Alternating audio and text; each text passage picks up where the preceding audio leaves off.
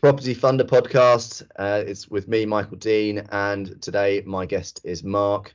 Before we start talking to Mark, just a reminder that if you're new to the podcast, welcome. If you're returning, uh, please, if you aren't already, can you subscribe to the podcast so that uh, we can interview more people like Mark and uh, get as many people as possible exposed to these wonderful guests and inspiring guests that we have. Um, Mark, what's your name, your full name, your business, and describe what your business does, please. Okay, so Mark Hawthorn, CEO Landmark Group, um, which has sort of developed into a group over the years. Um, various interests, all real estate related. Um, we've got a investment portfolio. We've got management companies that spin off that. We've got an insurance company, and we've got probably the most exciting business and the one with the most potential is our uh, sales guarantee business. Uh, I'm sure we can get into the detail of some of them in due course. I guess you don't want to touch on insurance too much. so. Well, we're, we're, nothing's off the table, Mark. So um, let's let's start at the beginning. How how did you get into that line of work? You're you're a man similar age to myself, um, but you know, you, and you've been the business has been going for quite a while. But can you just walk us through the journey from you know from you know teenage years through to through to today? Yep. So um, I rapidly left school when I was 16 because I had no interest in staying there. Um, I, I, didn't even have any interest in picking my GCSEs up. That, that's how uninterested I was. Um, I got a job as an office junior in an estate agent, which which wasn't really sort of you know it wasn't I want to go and work in property, but when I was offered this role, I thought mm, you know could, could be worse, could be working in a factory or something which I didn't really fancy. So I was an office junior at an estate agent, age 16, on 40 quid a week which inflation adjusted is still not a lot of money. This is back in 1997. Um, and I was doing all the, I mean, you, you wouldn't really get this as much anymore, but I was photocopying. I was literally sticking photographs on details. Um, there was loads of stairs in the building because it was on different floors. So I was running up and down stairs all day with bits and notes for people. Um, and slowly you sort of get introduced to other elements of the business and the industry. Um, and then sort of, sort of fast forward a bit because you don't want to hear about my administration progression. Uh, and then when I was 19, uh, this is in June 2000, just over 23 years ago, I'd had enough there. And I thought I knew it all. So I left and went finding property deals for people like you um, and, and, and, others. Um, low level stuff to start with because that was sort of my network terraced houses, shops, and, and crappy shops, not sort of a you know, multi-million pound things, bits and, and really whatever we could make money off. And I, and I say yeah. we, it was definitely the royal we then. Um, so that that was my entry into the industry at the sort of at the dirty end, I would say, really, because whilst a lot of people look at property and property development in inverted commas as glamorous, it's not. I mean, you know, I'm, I'm we weren't doing with Nick Candy.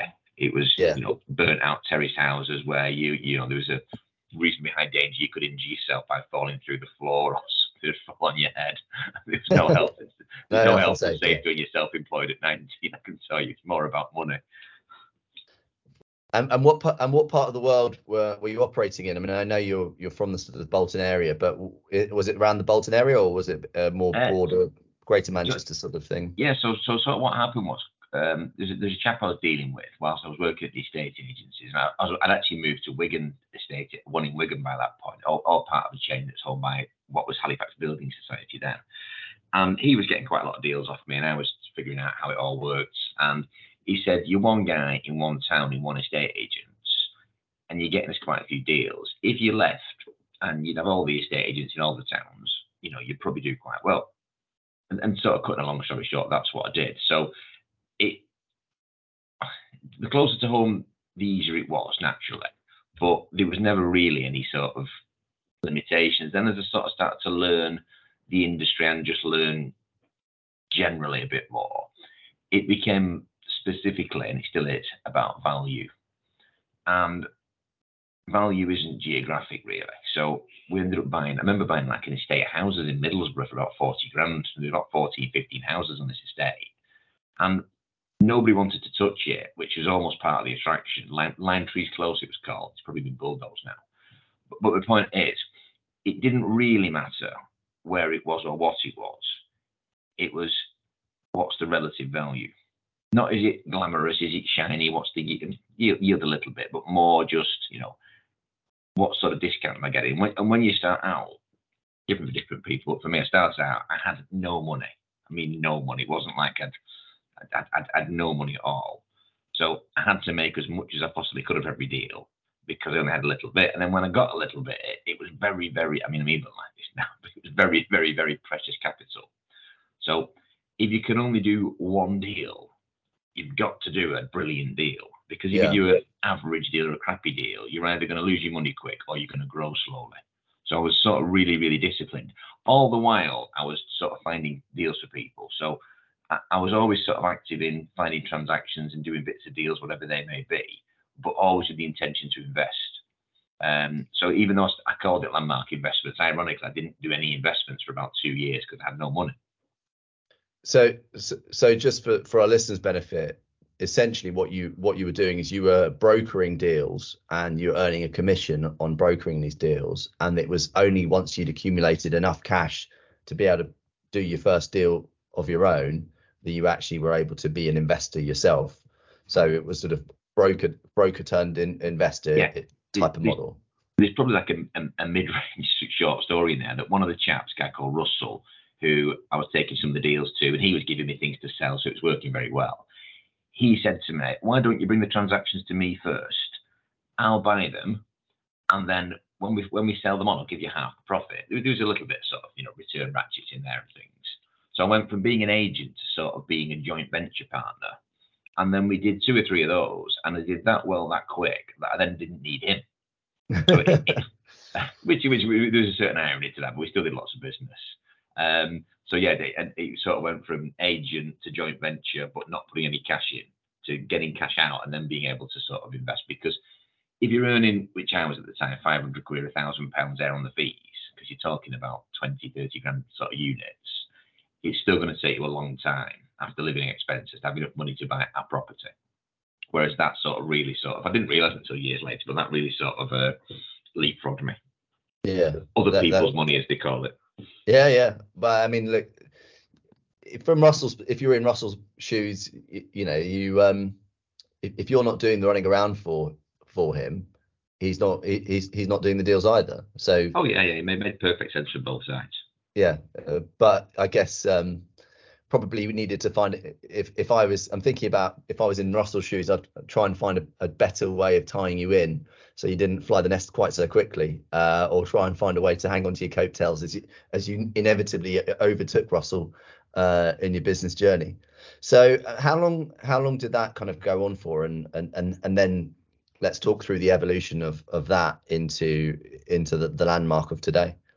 So I suppose the, the underlying theme of value took me in lots of different directions. So um, I got involved early on, and, I'll tell you how early it was. There wasn't a name for it. We used to call it selling flats before they built.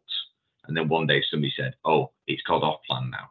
So, so we started to call it off plan, but it was basically, you know, I've, I've got a chap who I know, and he wants to build these flats, but he doesn't really want to take the risk. So he wants somebody to buy them, and he'll do a deal on it, and blah blah blah. So I got quite involved in that. Um, getting involved in that led me to understand what ground rents were, because after these flats were sold, there was this ground rent thing left, and the and people, because I was young, you know, even for years and years and years, I was always the youngest. People would just chuck me things and say, "Hmm, "See what you can do with this for me. See what you can do with that." Do you know what I mean? And I, I'd put the effort in. Um, and again, it sounds ridiculous to say it now, but I could use the internet. I'm probably not much more sophisticated now than I was then. But I was dealing with people who didn't even have mobile phones. I mean, very wealthy people, but they didn't have mobile phones. You know, you had to ring their office, and some of them had pagers. Um, you had to fax things to them. I mean, this is where even in the 2003, 2004, you know, you were you were faxing things. So I'd, I could get things online. It was almost an arbitrage, a technology arbitrage in this. That I could get something online from like Loot or something, which was obviously quite big at the time, and then just ring somebody up who didn't have access to Loot online and sell them the deal. Hmm. Um, And you could even, I mean, things like, you know, an auction in London selling a house in Burnley, you could buy that in the London auction and then just stick it back in the auction in Lancashire that sells houses in Burnley and make an arbitrage because it had just been put in the wrong auction. Yeah. Technology, technology's leveled all that now, which as, as technology does. Um, so it, the, the, the value drive thing just sort of blew me towards, I mean, regulated tenancies, if you're familiar with what they are. Um, did quite well, if, a lot. If you took, if you maybe you can just explain briefly what they are to our to our audience, because some some of our audience will be experienced property professionals, and some of the audience will be um, less experienced and probably don't quite know what they what what a regulated uh, tenancy is. Right. Um, testing my memory now. So broadly, the law was changed, I think the late 80s, where if you were living in a property, you got protected and your rent sort of got capped. The, the kind of things people are terrified of now, and rightly so, which meant you could have a hundred thousand pound house vacant possession, but it had somebody in it. They were typically elderly people, you know, in the 60s, 70s, 80s, paying 20 quid a week. Yeah. So you're getting a thousand quid a year, but you could buy that for 35 grand. Now, somebody would look at that and say, well, there's no point buying that because the yield's horrendous because base rate was 6%, let's say, and I can't get vacant possession. Whereas I'd look at it and think, well, I'm probably going to, and this is just maths, I'm probably going to outlive these people. The rent goes up every couple of years ish by RPI. And if I'm buying a 100 grand house for 35 grand, I mean, sorry, cutting across myself, but the way I used to look at it was if they move out first, and, and most of these people would pass away to move out, then I, I get a windfall. If I die before them for whatever reason, then it doesn't really matter to me. So it was quite asymmetric, and I quite like Yeah. sort of asymmetric scenarios. The arbitrage is asymmetric. Um, so, so regulated tenancies, most people would just go. This changed, by the way, but most people would go, "Why the hell would you buy that? You can't get vacant possession. Uh, the rent's restricted. Blah blah blah." My view was, if you're an investor, why the hell do you want vacant possession? And if you can get something at, a, I mean, again, this changed over time, but a 50, 60, 70% discount to vacant possession, why would you not do it? And nobody wanted them. So again, technology, um, the rent register, as, as it was called, was put online. And I just spent hours and hours and days and hours endless. It was like this, this rich vein of sort of deals. Just going on there, finding out that it's Mr. Dean who lives in London that owns it, and I'd approach you, and you'd think, bloody hell, some lunatic in Bolton wants to buy this crappy old terraced house I've got in Wigan off me that I've inherited 20 years ago. And they bring you up and say, you do realise that, you know, it's got restricted this and this. Hey, yeah, we're a bit strange. We like these things. Um, and, and, and then th- th- they still exist, but obviously each time somebody moves out, stroke passes away, you know, there's one less and they're not being created anymore. Um, but we, we had a really, really good run with those. Um, you're buying them, selling them. I mean, again, obvious sort of common sense thing was there was always this view that these people live in these houses who pay 20, 30 quid a week have got no money. And what I realised, because I go and meet them, you know, just to introduce myself, they were actually quite wealthy in a lot of instances. And why were they wealthy? Because they didn't pay much in rent. Yeah. If your mortgage was 80% less than it is, you'd have more money. so you'd say to these people, you know, if you want to buy the house, I've no issue. And they'd sell fantastic. And you'd say, well, you know, it's a hundred thousand pound house, but you know, I'll, I'll do your deal. I'll sell it for eighty-five thousand. And they'd be over the moon. And, and they'd buy it off you the week after with cash that they got in the building society. And you might have paid thirty-five grand for it two weeks before. Um, but it was just Amazing. so obvious a thing to do to say these people who live there might want to buy. And if they didn't want to buy it, that was also fine because we just sit on it. But we had a very, very good run with literally buying these things and saying to the to the tenant, "Would you like to buy it off us?" And, and And- it was amazing how many of them said, "Yeah, brilliant. I, I didn't think you'd ever sell it to me." I, I mean, the the trading aspect of it is is is brilliant, and, and I know I I know some other people who who who invest in a very similar way to you that they they like ground rents as well as uh, they like ground rents as as as well as regulated uh, tenancy properties, um, and and it and I think that the market for that for those types of properties has moved on to the extent that people are almost paying are paying not far off the the VP values. I mean, a few at least a few years ago, they're paying almost up to the, the vacant possession values for for these things. So I guess the the margin that you were able to extract from them 20 years ago is is very different to what you would be able to get for for them today. But Yeah. um, That, that you know, of moves it- back to the value point of yeah, you know once you're selling more of a certain asset class than you're buying, and you're only. I've got again simple common sense logic. If I can buy something for less than I think it's worth, I should buy it. If yeah. I can sell it for more than I think it's worth, I should sell it. And anything else in, in that equation is emotion. But if I can buy something for less than it's worth, but I don't like the look of it, or if I can sell something more than it's worth, but I really like the asset, it's emotion. And we try and mm. keep emotion out of these things. We're not robots, but we try and keep emotion out. So I've switched lanes quite a few times over the years from different asset classes as I got in early.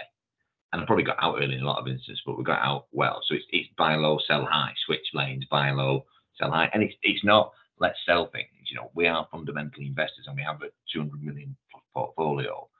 But if somebody comes along and wants to buy, apart from the kids, etc., uh, if anyone wants to buy something that we own, it, it should be for sale at the right price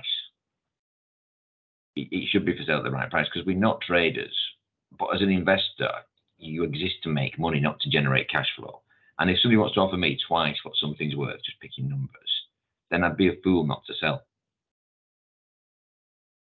It it, it it's pretty sound logic. It's hard to it's hard Honestly, to it's, it's common sense. It's just it, it's I've, you know I've not entered another dimension and sort of opened up part of my brain to come up with that. It's actually common sense is, is just typically not overthinking things. And I don't mean taking a lax approach. I just mean not trying to be too clever, just literally looking at things and thinking, you know, what what are the basics of this?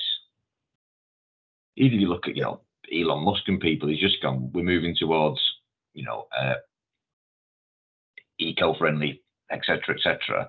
I'll do an electric car. The, the, the, details are far more complicated, but the basic logic is pretty simple. Of people are going to need these cars, therefore, if I can provide them. So property is like that, but people get caught up in it.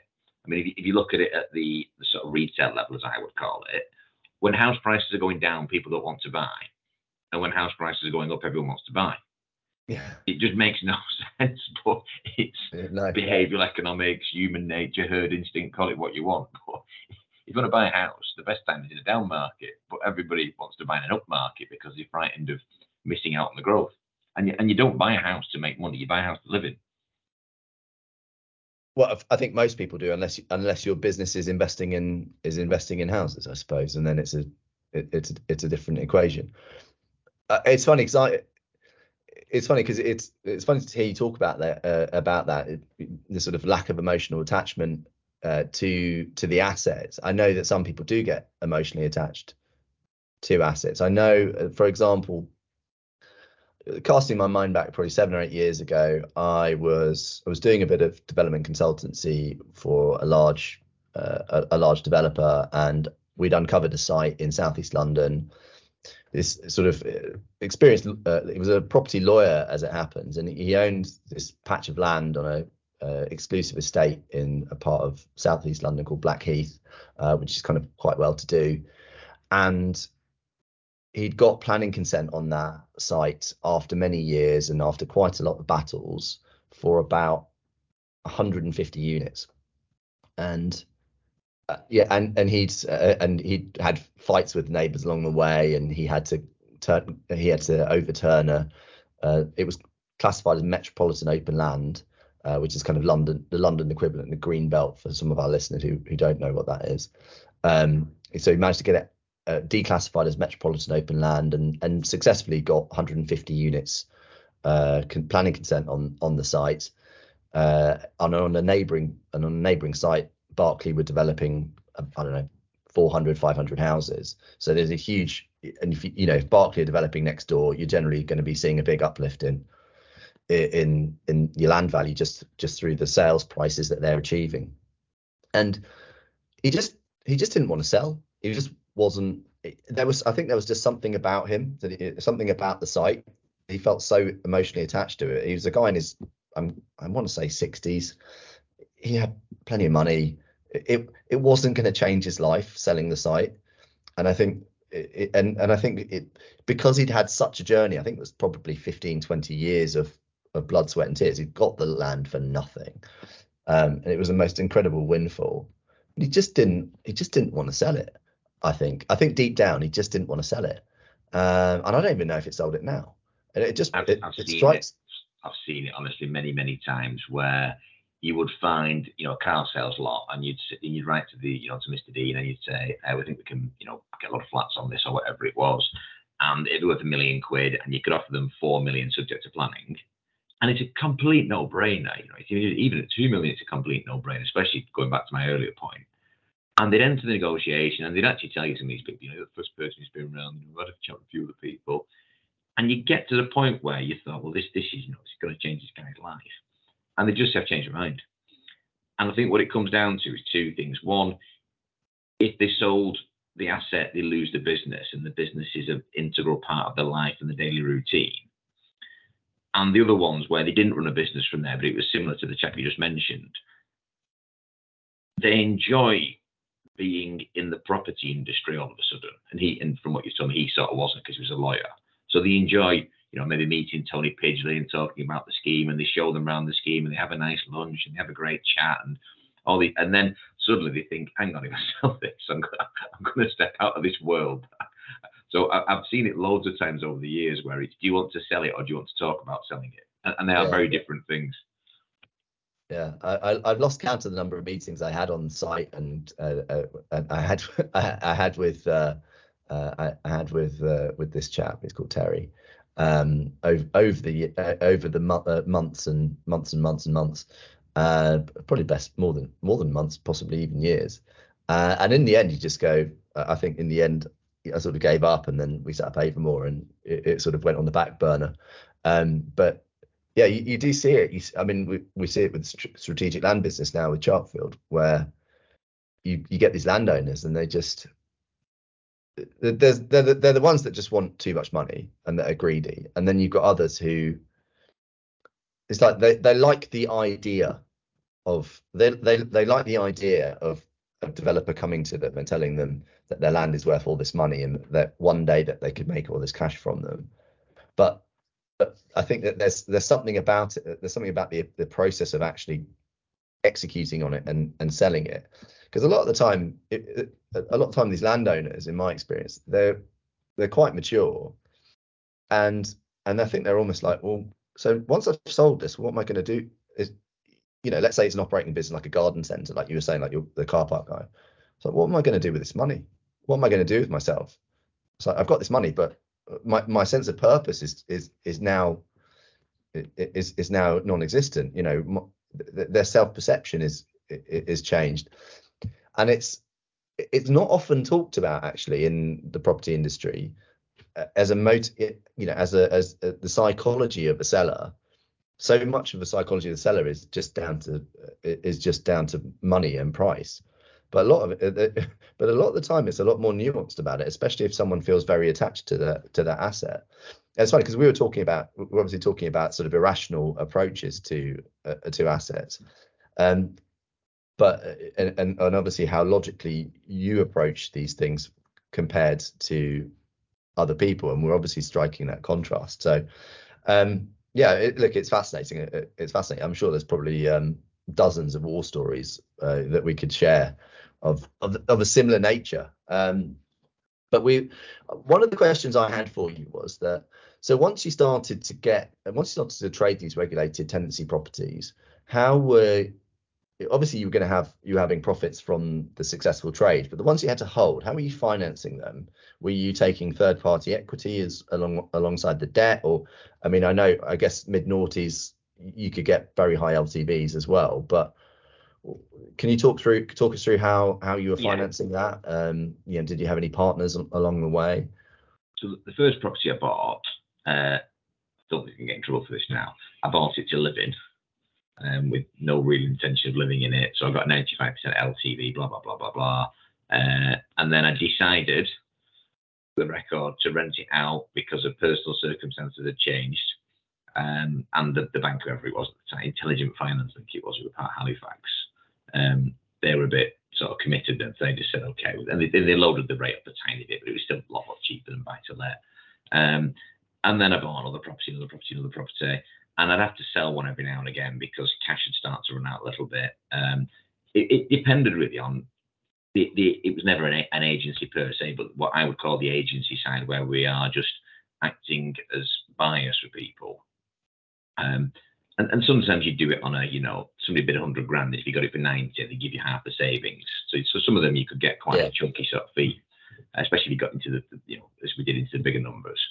Um, they were funded predominantly through buy to lets in the early stages, you know, Mortgage Express, etc., etc., Northern Rock, you, all the people who went bust, Bradford Bingley.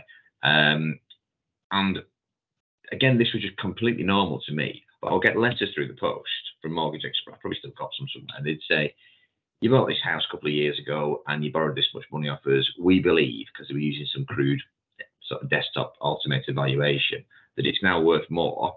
If you want to borrow another ten thousand pounds, just sign this and send it back to us." and you just sign this thing. It was like a one pager. Send it back to them, fax it, scan it, whatever it was. And then like the day after it, it just go ping in your account.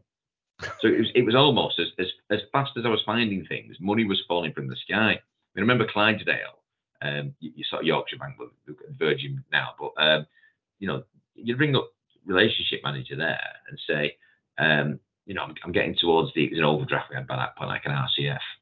I'm getting towards the limit, and we've got a few transactions.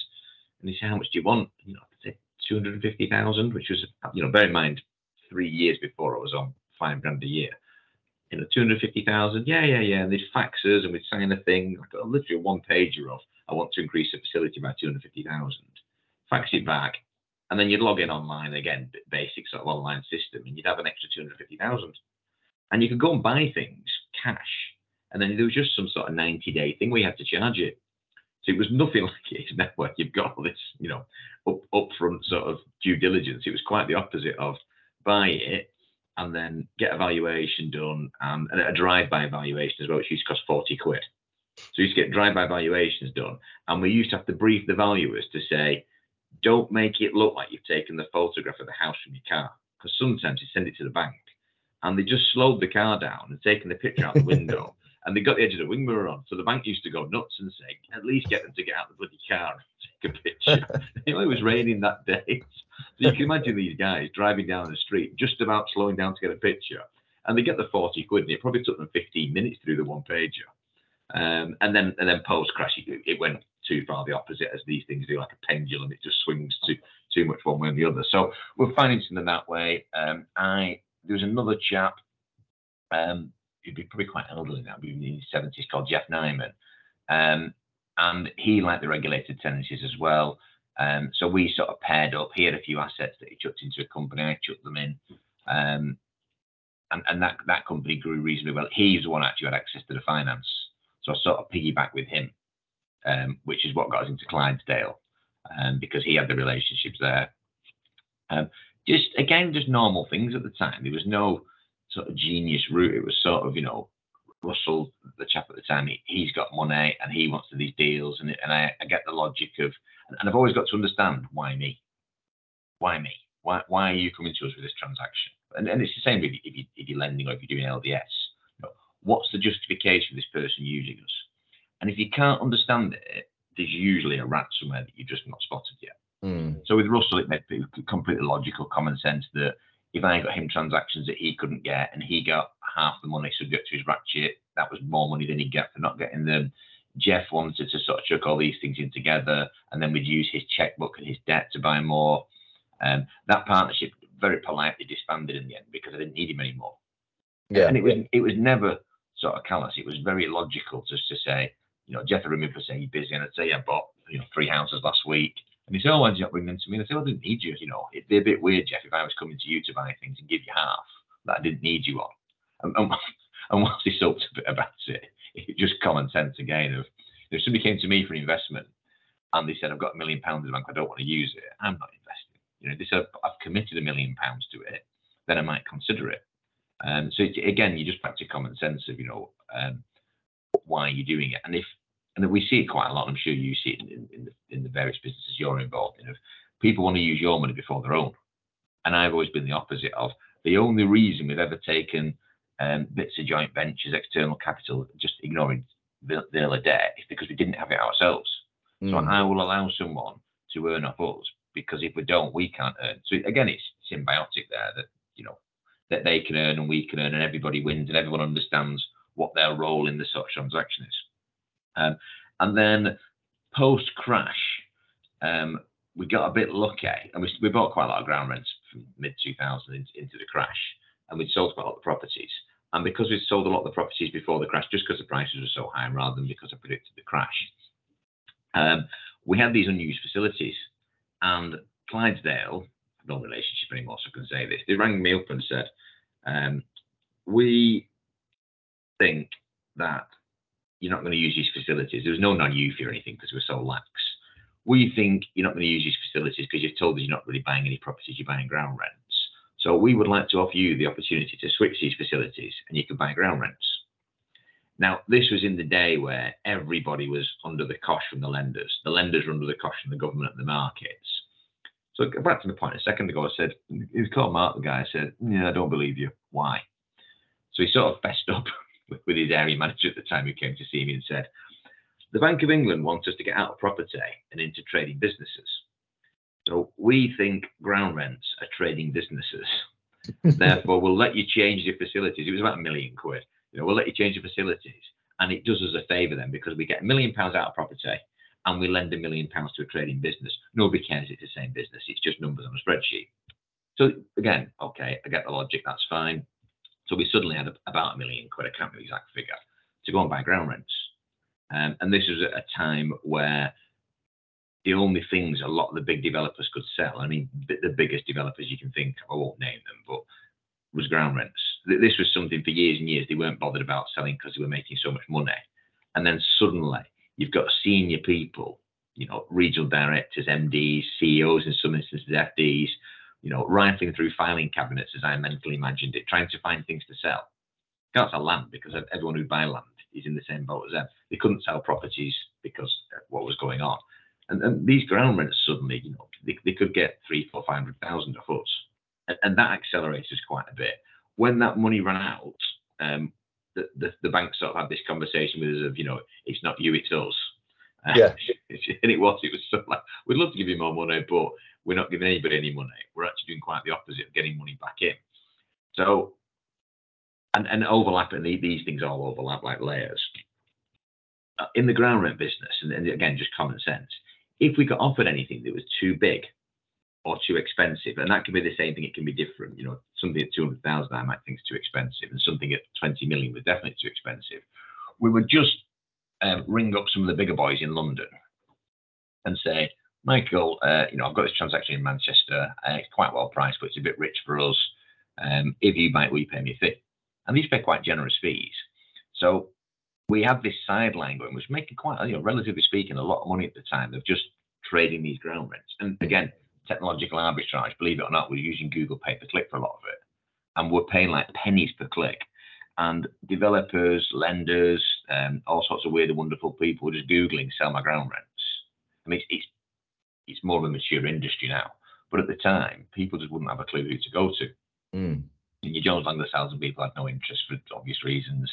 Um, so we're getting these grants. So anyway, I, I, realized after a while that these people I was selling to, um, they were a little bit lax on the management. They weren't bad. They were just a bit lax on the management, a bit inefficient, and they would pay more than they needed to for these assets. So I thought this is this was in January 2010. Immediately after Christmas, I sort of sat down and I thought, if I can set one of these funds up, can't be that difficult. I can buy assets cheaper than effectively the competition, and I can manage them better. So I, I can entry level lower, cash flows higher, complete no brainer. It took me two years to launch that fund.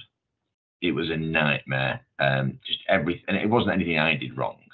It's just it's probably matured a little bit, but in that world then of setting up sort of what I call UCIS, unregulated collective investment schemes, it was kingdom of the blind. That you could go to a lawyer, a big international law firm, and we had this and they'd say, "Oh yes, yes, yes, we understand these. Uh, give us twenty thousand pounds, and we'll give you some advice." And then we realised, you know, six months later, that the advice this guy had given us was completely wrong because he didn't understand the law because we found a guy who did. And then about five years later, we realised the second guy didn't actually know the law. and you you only know when you know because you've got to sort of they and they were I won't name them, but they were big, big, big, big, big international law firms. Um, and they'd have someone. And I think all they did was they got the dusty book off the shelf and went, yeah. things. Um, so we set that fund up. So keeping on the theme of how do we fund things, and then we went out um, through our accountants who've got a wealth manager attached. I say we, they went out and they got 10, 15 people and then they put in about a million and a half quid and then we geared it to about 5 million, which again was, you know, a big checkbook at the time for us. And we went on a bit of a buying spree, bought quite a lot of stock. Uh, and it was supposed to be like a five-year investment vehicle. And then the ground rent market had started to mature quite a lot. And you had the big institutions coming in then, um, paying. I mean, at the time we thought we were paying ridiculous money. When you understand, you know, the, the institutional side and Solvency two and RPI flows and things, mm. they'll probably get them quite cheap. But versus the what we thought was the market. So then we sold out that fund, the assets rather than the fund. Um, got got a load of cash in, went again, went again, um, and then suddenly the, the, the, sort of I mean you'll be familiar with carriage, it's effectively a profit share. The profit share that was thrown off for us put us back in this position, which we, we've become familiar with now of we don't need the investors anymore. We can do it ourselves. Yeah. Um, so we rolled and rolled and rolled, um, and then you get to. I don't think anybody really ever gets to the point where they don't, where, where they've got more money than opportunities are a handful of people I would expect, but we, we just got to the point where we are now able to fund pretty much all the opportunities we can generate. And, and I actually see that as a fundamental part of my job. It's the same as if you're a lender, you just you're just balancing supply and demand. If you've got too much demand and not enough supply, you're not really optimized. If you've got too much supply, i.e., cash and not enough demand, you're not really in business. So I'm across the group, including LDS. I'm just forever looking at do we have enough cash, debt, uh, you know, cash equivalents as we would call them, versus the opportunities. And you don't want to get it perfectly right, by the way, because if you've got 100, 100, 100 each side of the scale, it only takes a deal to fall through or another deal to drop in, and then you're back out of sync. So you you're just trying to sort of broadly keep the sort of um, opportunities in money going out in balance you you, want to I, am I'd say you want to have more opportunities than money generally speaking so that that keeps you honest yeah. Yeah, yeah. if you've got if you've got more money than opportunities you turn into you know the RBSs of the mid 2000s where they just lower and lower and lower the bar to the point where everything's an opportunity. We you know when you you, met, you talk about when the institutions come came into the market um, knowing how institutions work was there was there an opportunity to continually arbitrage there? Because that they weren't going to look at you know five ground rents in Hull or whatever, um, because that's going to be too small a ticket size for them to look at. They want big portfolios. So, so was kind of it was almost like your job. Did your job then become putting together the portfolio portfolio of these things and selling them to them as a as a job lot, so that the ticket size was big enough for them to actually give it yeah. the time of day? No, not exactly. So what we'd do is we would just carry on buying things because we, we like them. So the, the, fundamental logic wasn't I'm going to sell these on. It was if we think they're a good deal, we should buy them. Dead, dead basic. Just just condense yeah. it down to that stage. Yeah, I like it. Buy it. Buy it. Buy it. Buy it. Buy it. Buy it. And every now and again, um, you get a bit squeezed on cash. So you, you, you were very asset rich and pretty cash poor because you'd done your job too well of investing the money and you just deploy some of it, whatever you thought was reasonable. What we also would get on occasion is somebody ring us up, and, and we put ourselves out there for this. And, and again, opportunities. You've always got to be putting the messaging out of you know um, where where you are useful to people. Somebody rang me up and they said, "Listen, we've got 100 million allocation, which and these aren't the exact numbers, but we've spent 95. We need to spend the other five. And and, and he led me to this. He said, "If you want to put a little portfolio together for us." Will pay you very, very, very good money because even if we overpay you for it by quite a lot, Mark, it'll just blend into the 95 million. So effectively went and found about three million quid of stock and said, which we probably paid two, two and a half for. They said, I'm trying not to name the guy. Uh, said, okay, if you give me five million for this, we'll sell it to you. And they said, and they went away and he came back and said, yeah, okay then. And I said to him, does your model still include agents fees? And he said, yes, it does. And I said, right, you can put 2% on top as well then. So they but if you understand the institutions, they are those kind of institutions, they're just solving back to a number. Yeah. And I remember going seeing one of the big ones years ago, and I said, if you let me manage a portfolio, we're far, we're based in the north, we're far more efficient, we've got all the systems and process, we've learned it off our own stock. You know, I'll get your IRR from four to six percent, no problem. And the guy said to me, if you got my IRR from four to six percent, you know what happened? Get a bonus, get promoted. And he said, I will get dragged in front of our investment committee, our risk committee, and they will say, I'll say his name because I don't know who it is. Charles, you are taking risks. You are taking risks because if I'm supposed to get four percent and I get three and a half, not great. If I get four and a half, but if I get out of range, so then I realised that a lot of these guys are just solving back to a. It was guys in the main, are solving back to a number. So it didn't matter what I thought it was worth. You could start to reverse engineer what things were worth to them. Um, so we, we, we had a good run of doing that. And then we got to the stage ourselves, and the market's changed quite a bit. There's been a lot of sort of disruption in it, as, as we'll all be familiar with. Um, it got to the stage where we became the buyer of choice, and we just became a buyer, and then we accessed institutional financing. Um, yeah. And once you can access that, you know, this infinite capital. I mean, we, we have spoken to people over the last couple of years who, who have got assets under management in the trillions. Our market is, you know, tens of billions. You've got people who, you know, probably probably the cash they're getting in a month is more than the size of our entire market, and that's one participant out of hundreds. So it's, it's infinite cash once you can tap into that. But you can't tap into that for 25 million or 50 million because they go, to be 100 million plus. Yeah, they're just a bit like you know they start falling asleep unless you're talking into, into nine figures. So we had to get to a point, you know, scrap and scrape and do all sorts of you know patch these transactions together to get into that world. And then once you're in that world, you realize that wow, you know, this is infinite capital as long as you, you do what you're supposed to do yeah, there, there's a sort of lift off lift lift off phase. I just uh, I just read, or I said read, uh, listened to the audiobook of Barbarians at the Gate, and, and, bearing in mind that we're talking about nearly 40 years ago, and just the scale of the numbers and the the size of the checks that you could that even then uh, they could write, it's it's staggering, really, isn't it? You know, and, and and often it's just on a phone call. But once you're in that kind of that circle, once you sort of tick that box and you, are elevated into that in, into that world it's it, you know the doors open for you like like you wouldn't like you wouldn't believe. So it, and it and when you're when you're that little guy and you're scraping around your 10k 20k deals you know you, you just don't picture it do you? And then and then you get there and you're like wow okay. It's, it's it, quite it becomes it, easier actually i would say. It's hard to get into yeah. that. It's very very difficult to get in but but you know everyone should strive for that if, if they're that way minded. But then once you're in, it's easy because you've got the infrastructure, you've got the everything becomes highly structured in, in a positive sense rather than in an onerous sense. Yeah.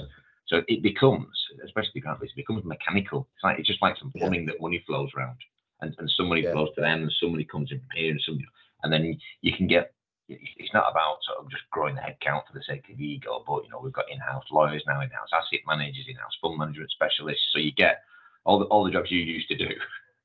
you become yeah. sort of this division of labour where you can then get back to that point of if you're the CEO or the person that runs the business, whatever you call yourself, of, of just looking at it from a high level and, and, thinking, what strings do I need to pull? What do I need to knobs do I need to twizzle? Where should we go next? Whereas when you're younger, and I say younger, that's wrong. It, it, I was younger, but when you're in the earlier part of the journey, it doesn't matter what age you are.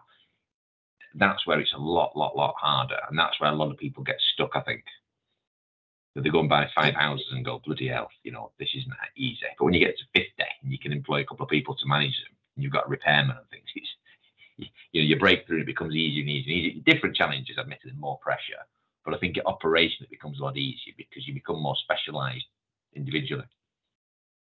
Yeah, I, am kind of going through a bit of a transition career transition in my through the through my kind of career at the moment, and um, and and one of the things is that, I'm experiencing because I'm I'm operating across five different companies is that, but I don't have I, I don't currently have an, uh, anyone to assist me with it, and so uh, not full time.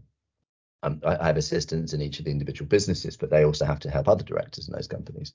And what, what I'm and I'm coming back to that point of like where I was 10 years ago. I'm like, like, well, I'm just doing all this myself. I was like, oh, I was like, okay, well, I need to, I need to sort that out. So yeah, like I need to hire, hire someone to like an assistant or something like that to, to help me with that leverage because you, you know, you, it, it's, it, it's so hard to just do all these things on your own. And, and like you say, once you've got the infrastructure, like, you know, with Avamore, for example, you know, you know, 30 plus people, we had the infrastructure, all the rest of it.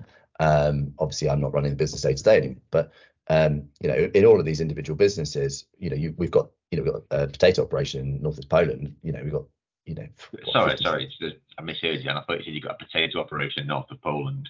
Yeah, yeah, we do. I do. It's uh, it, it, uh, it's it's a family business. It's uh, since my father died, I've, I've I've become quite heavily involved in it. Ah, so the, the, next the next question was how the hell did you get into that? But it makes perfect sense now. Yeah, yeah, yeah. It's it's it's, it's quite it's not, switch that one. Yeah, it's, it's not the most obvious, but you know, like we've got you know we've got dozens of people there. We've got a, a full we've got a full management team out there that uh that are running running the business. You know, warehouses, crates, you know, distribution, all the rest of it. Um, you know, a lot a, lot of it runs itself, but you know, you've got there there are people there that, that run all that. Um, but when you sit above all these businesses as a kind of shareholder and uh, and and a non-exec director, um, you, you kind of need, you know, there's there's there's so much to, to keep on top of. You you actually need a bit of assistance to to uh, to to stay on top of it. But like you say, like you know, without that, you don't have the you don't have leverage. You don't have you, you can't you, you can't be operationally uh, efficient if you're trying to do everything yourself. Um, and, and like you said, that if you're that that guy guy or girl who's done built the five houses or whatever, that's where you can get stuck. And it's it's once you've got to that scale where you've got those, you know, that you know, that it's it's the scale that enables you to grow faster because you've got the cash flow, you've got the revenue to to to give yourself that operational leverage um, of, of additional staff. And I guess it's that growing pain in that in that yeah, lower tier. There's a few things I've realised in this over the years. Of you know, one one of them is almost to think lazy. That doesn't mean to be lazy; it just means to think lazy.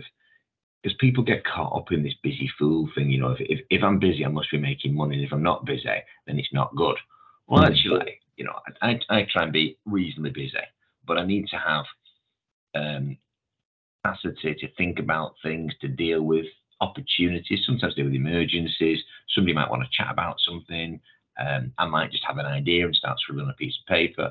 If you're sort of one of those people who's just absolutely hectic from morning till night, you know, it, it might be seen as like, oh, that's cool. He's really busy. This guy's got, you know, I, I could never understand. People don't do it anymore, but you'll recall it. People used to have two or three mobile phones. You cannot speak on two mobile phones at the same time. You can't listen to two phone calls at the same time. So having two or three mobile phones makes absolutely no sense. But it was almost one of those sort of tick box things people used to do. Um, if you look at my mobile, I barely get any phone calls because unless it's personal, which people don't tend to ring me during the day, even my wife, or unless it's an emergency, everything else can be dealt with by email. Mm. And because we don't have any great emergencies, or people just come in the office and do that some point at the door. But the, the people, you know, those people at the lower level, they will, and I've got friends like this, by the way, who will just equate running around all day from one thing to the next, nipping to B&Q to get someone a piece of pipe and they can go and fix something on something. They go, God, I've been busy today. If I'm busy, it must be good.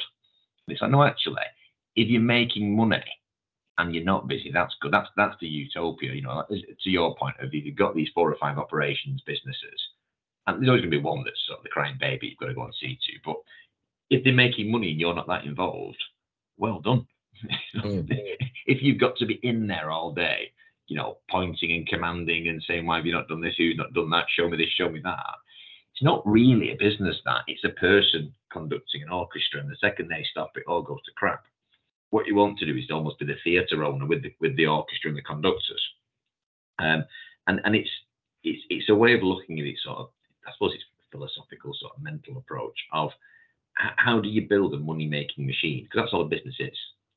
And if it's not a machine, and I don't mean in a, in a horrendous like you know uh, sense, but I just mean if it's not fluid and operational and standalone, it's not really a business. It's just somebody with a group of people around them, sort of pointing at things. Like saying a football team's a business because it's got a captain.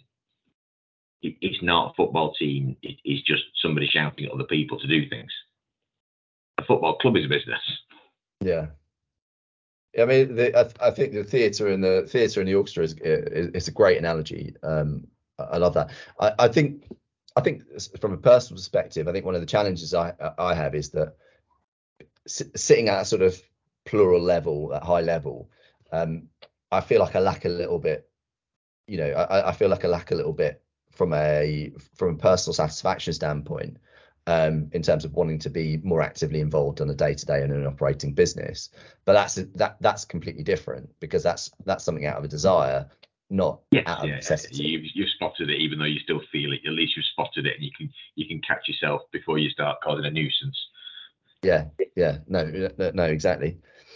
Can we can we talk about can we sort of talk about how um, sort of the evolution in you know I guess from 2010 up to today and how I guess how LDS has come about, and then maybe we can talk a little bit about, you know, the ground rent business and I guess the future of ground rents as well. Yeah. So um, LDS was. I'll, I'll skip like market investment because we were dealing with developers and lenders all day, and, and the lenders being development finance lenders for obvious reasons. Um, cliched, but you know, spotted a gap in the market, and it was this patchwork quilt of the various businesses and areas of the market I've been involved in.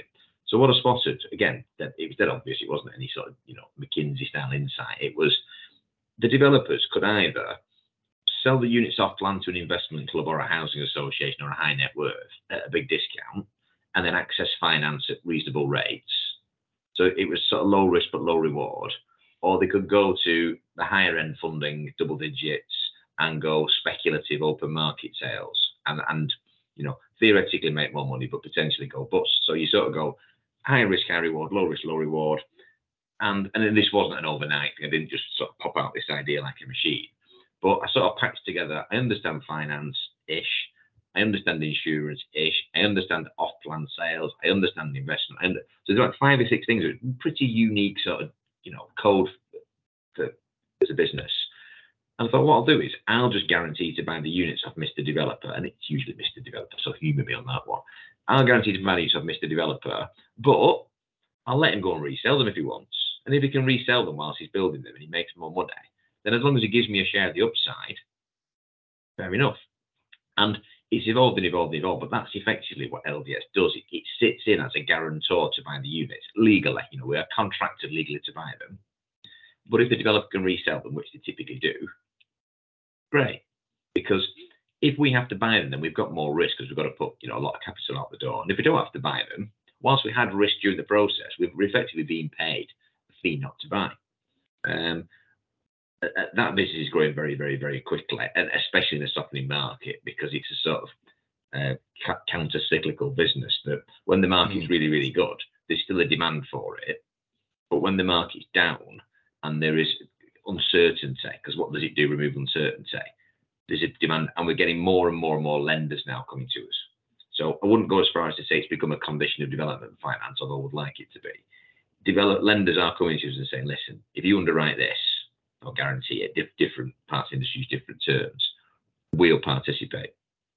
Mm. Um, so we're doing more and more and more and more business. So we just bought our first units actually, scheme uh, 15 units. Didn't quite, quite go to plan for the chap for lots of different reasons.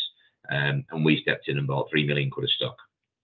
Uh, I'm, I'm, perversely, I'm quite pleased at that, not because it, it, didn't go to plan for him, but lenders have asked us for the last couple of years, you know, how much stock have you bought? And the answer's always been none. Now, now you can couch that in good underwriting, good developers, good market, and probably a combination of the three. But a lender, as, as you well know, you sort of go, all right, so you've never really been tested. You're almost like an insurance company that's never paid a claim. Now we've done that, and there's probably some more on the horizon. It's validated the whole thing. You know, the, the lender on that was over the moon because it, it, avoided a default. They got their expected return, and they're on to the next loan with the chap or the loan with the next person. Um, developer got out alive with his shirt on his back. Um, so whilst it's not a absolute positive outcome, it, it is good for us to have proved the concept that we will buy them if you cannot sell them. And and then how do you how do you finance the when you're having to purchase them and how are you financing them and, and what's you know what and what's the long term business model for those units once you've once once you own them like what will you what will you do with them and yeah how do you how do you finance those the purchase of those units? The, the main cash flow in that business is actually the deposits. So if, I, if I'm doing a 10 million transaction, and we're doing some quite a bit bigger than that, but 10 million is easy maths I'm paying a 10% deposit. So I've got a million quid, cash goes out the door. There's no return on it at that point in time. And the first unit, if it sells, probably won't sell till month nine, let's say. And then I get a little bit of the cash back. The equivalent deposit, and then I get a little bit of a fee on it. And then until they sell the last unit, hopefully in month 24, I've not got all the cash back. So, so that, that's the biggest cash lag. In, in terms of having to buy stock, um, as I say, they, they were about 3 million market value. We bought those cash. Um, the intention was always uh, we'll be an opco propco. We've got the underwriting business that does the guarantees and takes the fees. And if we have to buy any properties, we've got a big property equivalent business with all the infrastructure. We'll buy them there. On those properties, we've had some sort of specialists involved that we know quite well. And they've said, yeah, they're just not doing a great job of the marketing on these and the presentation and so on and so forth. We think, you know, spend 15, 20 grand on the estate, tidy it up a bit, rebrand it. You'll actually, even in this market, get them out at market value. Mm. So we'll probably do quite well off that. That's that's never been the intention to buy cheap houses and resell them. The logic was always if we have to buy units, that's because the developer, who's the, the real professional and expert here, can't sell them. And if he can't sell them, what how the hell are we going to sell them? And we'll keep them. And, and I still stand by that. I think we're going to have these anecdotal maybe examples of where people get a bit of what I call deal fatigue, where they've been on a site for, you know, they might have got planning and other things, so they might have been to a seven to 10 year cycle. And the last couple are sticking a bit, and the lender wants his money back, and they've had cost overruns, and uh, you know the, the, local authority want business rates. I've got to you know keep checking the meters every week because of the insurance, and they just ring us and say, right, you want it to complete on these in two weeks, and, and we do. And then we come in, you know, fresh, a bit more sort of, you know, different approach, and we might resell them. Um, there's, there's no absolute plan. That's not to say there's not a general plan, but there's no absolute plan because those units, quite fortunately, are probably about 10 miles from the office. So we, we know the area, we know the site, they're easy to manage and look after. If they were down in Norfolk, where we've got a couple of deals, you know, it's not that easy to manage so far from the office. So we'll probably uh, put those back on the open market at a discount. Yeah. We might lose money on them, and that, and that's the risk we take. Yeah, you wouldn't you wouldn't go down a sort of PRS route and and just sort of hold, you know, rent them out. Part of the thinking was originally that we'd have this amazing portfolio in due course because you'd have two units here, three units there, five units there, which from a diversity point is good. You know, having 50 units on one estate isn't ideal because you've basically just got a fancy social housing estate. Or, you know, a, a social housing estate is typically better than a council estate, and a PRS estate is better than social housing. But you've still got lots of people who live in the properties who don't own them. And psychologically, if you own something, you take better care of it. And that's not to say people don't take care of these things, but you know, you, you're not going to look after a property or a car or anything borrowed as well as you would if it's owned. Yeah. So if I own three houses on a estate of 30 and everybody else owns and looks after them, the people living in those three are much, much, much more likely, it's called social equity, much more likely to look after them and they're going to be much better tenants. Um, interestingly, I've got another theory, which I think will be proven, that the kind of people we end up renting to and the kind of properties we'll own won't really want to rent off us because they won't want to rent off anyone because they're in that transitional phase if they want to yeah. buy their own property. And what we'll offer to those people, we've not evolved this yet because we've not had any stock to do it with, so I didn't want to get too far ahead. Was you know, you're a young professional, you come along, you're going to rent for a while with your girlfriend, wife, partner, but you want to buy. And, and I had this on properties of ours over the years. If people ring up and say, I'm moving out, I bought a house. And I said, okay, where have you bought, Michael? And you say, I bought next door, but one. you could have bought mine off me. You know? it's all right. I, did, I didn't think you'd sell it. Um, so it, it, was always that you, you, lose the renter and you get vacant possession, whereas you could have sold the house at market value to the person who lives in there. And we all know that if you get VP off a renter, it needs a lick of paint, it needs this, it needs that. They suddenly get a bit cold and a bit boring because they're empty. So you don't want empty houses, etc., etc. So yeah, the, the, plan would be to allow people who are renting the option to buy them, but other a bit more sophisticated than that, things like good behaviour contracts. If you pay your rent on time, you look after the property. Every year you live there, I'll give you a one percent discount off market value. If you live five years, you get five percent off, which can be, you know, well, it would be definitely tens of thousands of pounds. And so that's so you you want to attract the best tenants because that's the easiest sort of life. And we still probably own 40 properties. And if you looked at the rents as a, as a advisor, you'd say, bloody hell, these are all a bit under rented. And I'd say, yeah, purposely so. You know, if it's we're in the north, so humour the numbers. But if it's 800 quid a month and we're getting 725, I don't want to push it to 800 pounds a month because the person at 725 knows they're getting a good deal.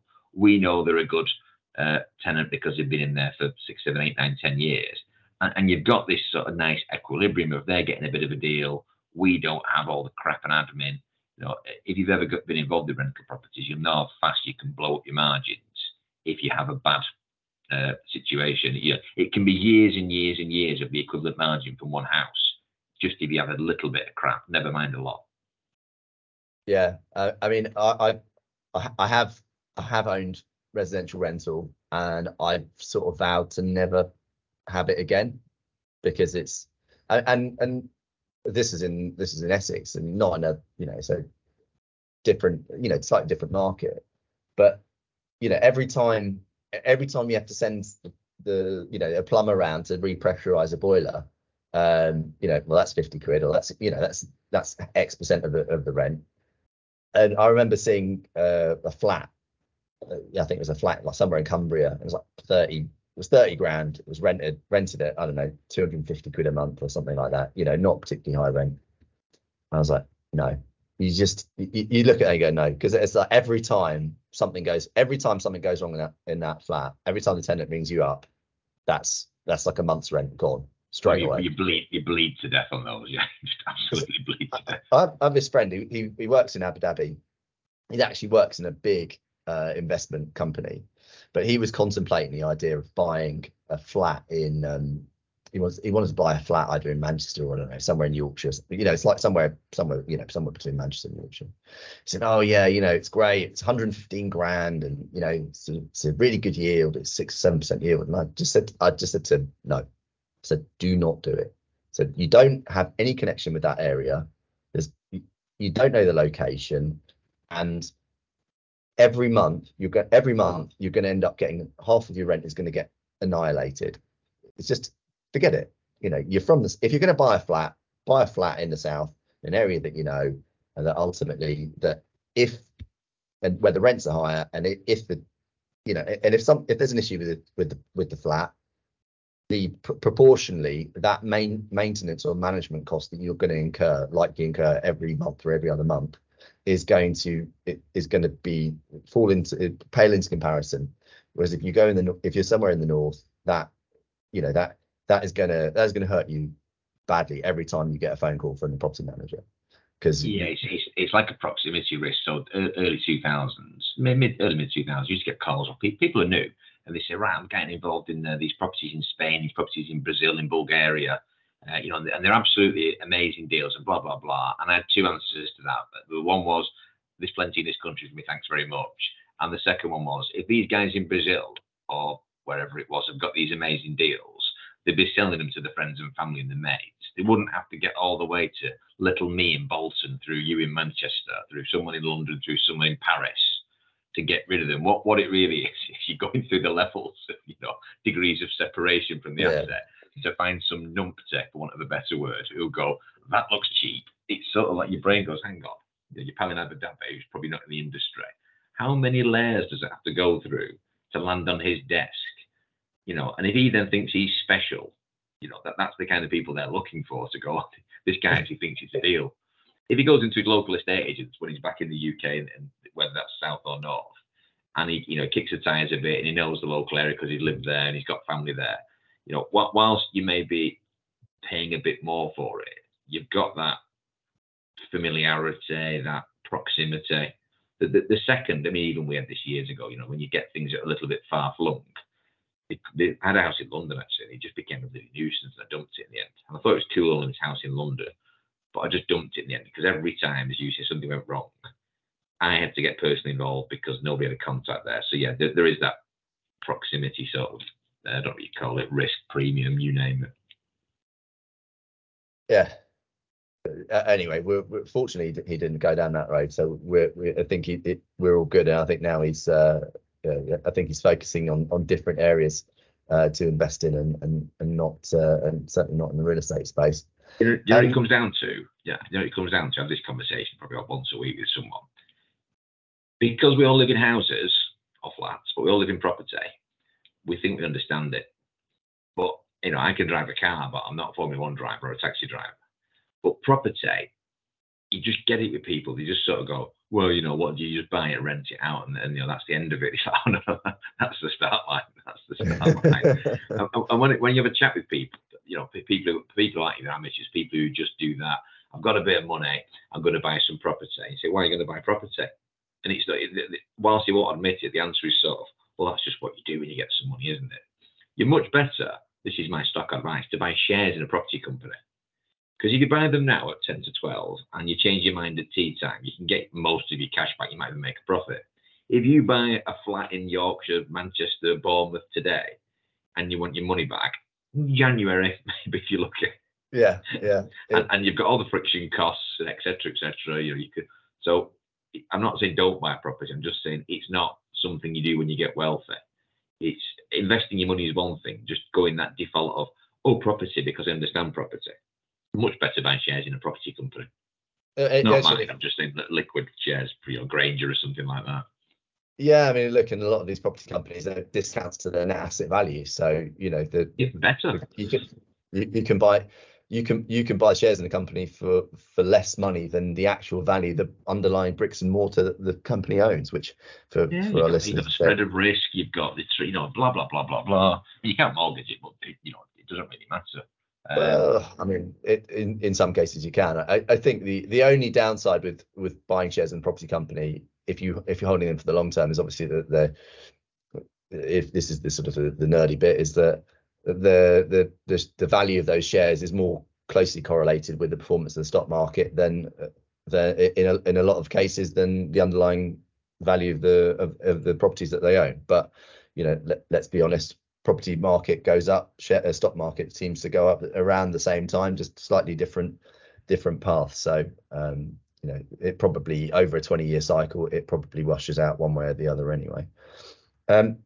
But just talking about uh, and just just talking about uh, management, I suppose one of the attractions of uh, of of ground rents, for example, is that um, you know you, you're ultimately even even if you're responsible for the management and maintenance of the block, you don't ever have to pay for it. Unlike uh, uh so uh, theoretically, I mean, I, I, I, did used to believe that until about six or seven years ago, but um, theoretically, yes, because the residents are responsible for the service charge. Yeah. But if there is an issue at a building, major issue, and it needs 250 grand to do some emergency works, you know, ASAP because there's a risk to life or something, we get the checkbook out and, and we, we, we, we pay for the works, which is technically a loan, and we don't charge any interest on it, even though we can. And then over time, so it depends on the size of the site really, and, and how, how, how big that gravity that check is to that site.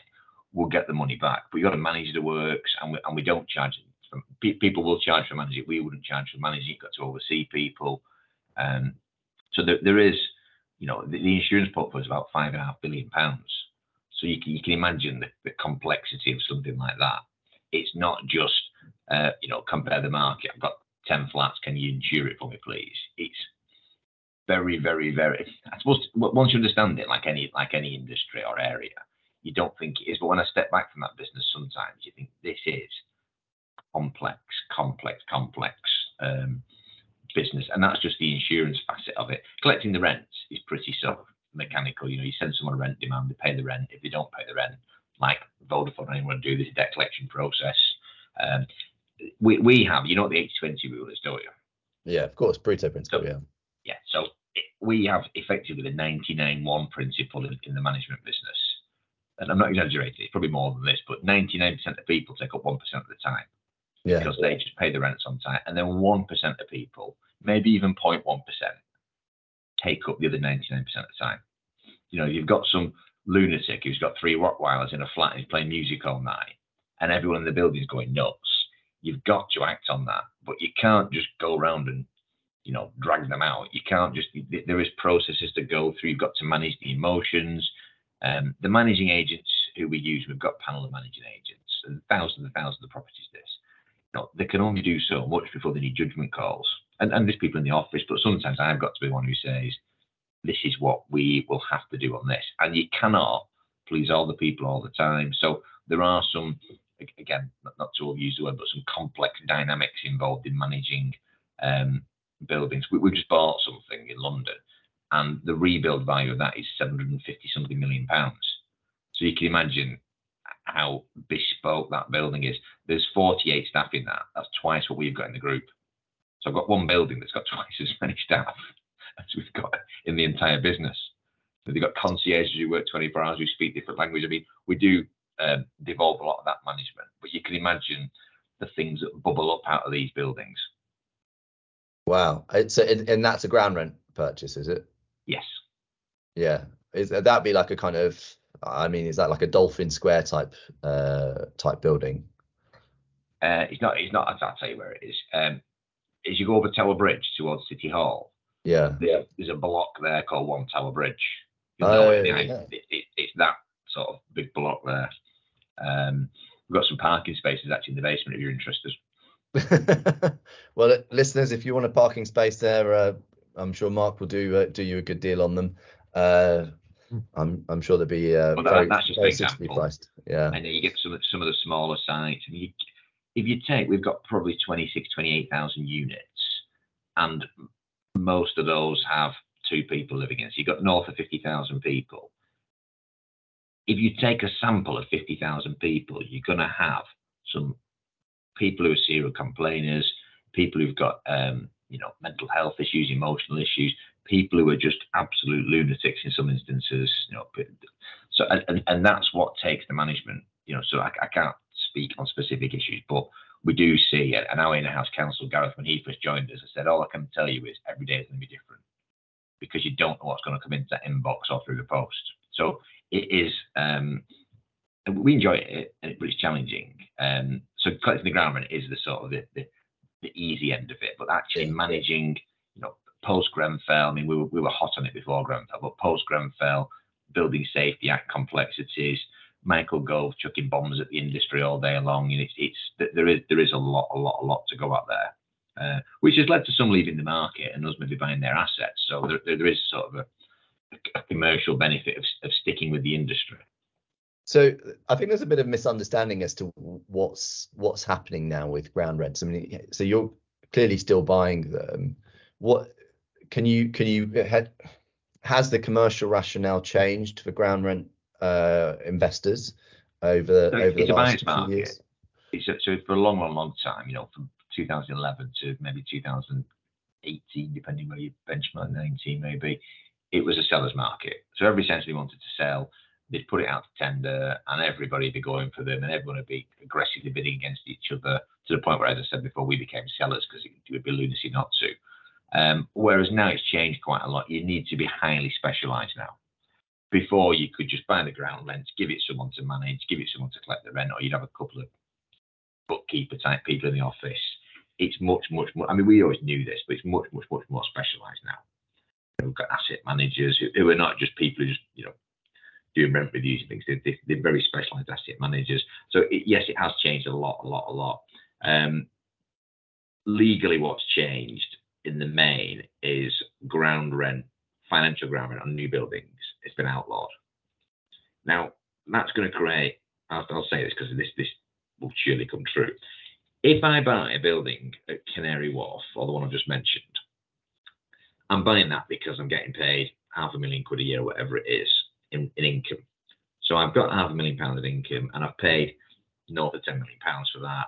I have got a very, very, very strong vested interest in the success of that site alongside the residents who own the unit. So we're very well aligned there because we've both got financial interest. If there is no income on that building and it's you know five, six, seven hundred million pounds of building and and it's laden with liabilities, you know, you name it, corporate manslaughter, legionnaire, all sorts of different things why the hell would I, you, or anyone else buy it? And the answer is, well, you wouldn't because there's no income. It's just, li- it's just li- liability, liability, liability. So what's starting to happen, and we've not seen the cycle play out yet on this, and it's probably two to three years before we do, is the developers are being stuck with these things at the end of the development because no one's going to buy it off them because there's no income and there's just liabilities.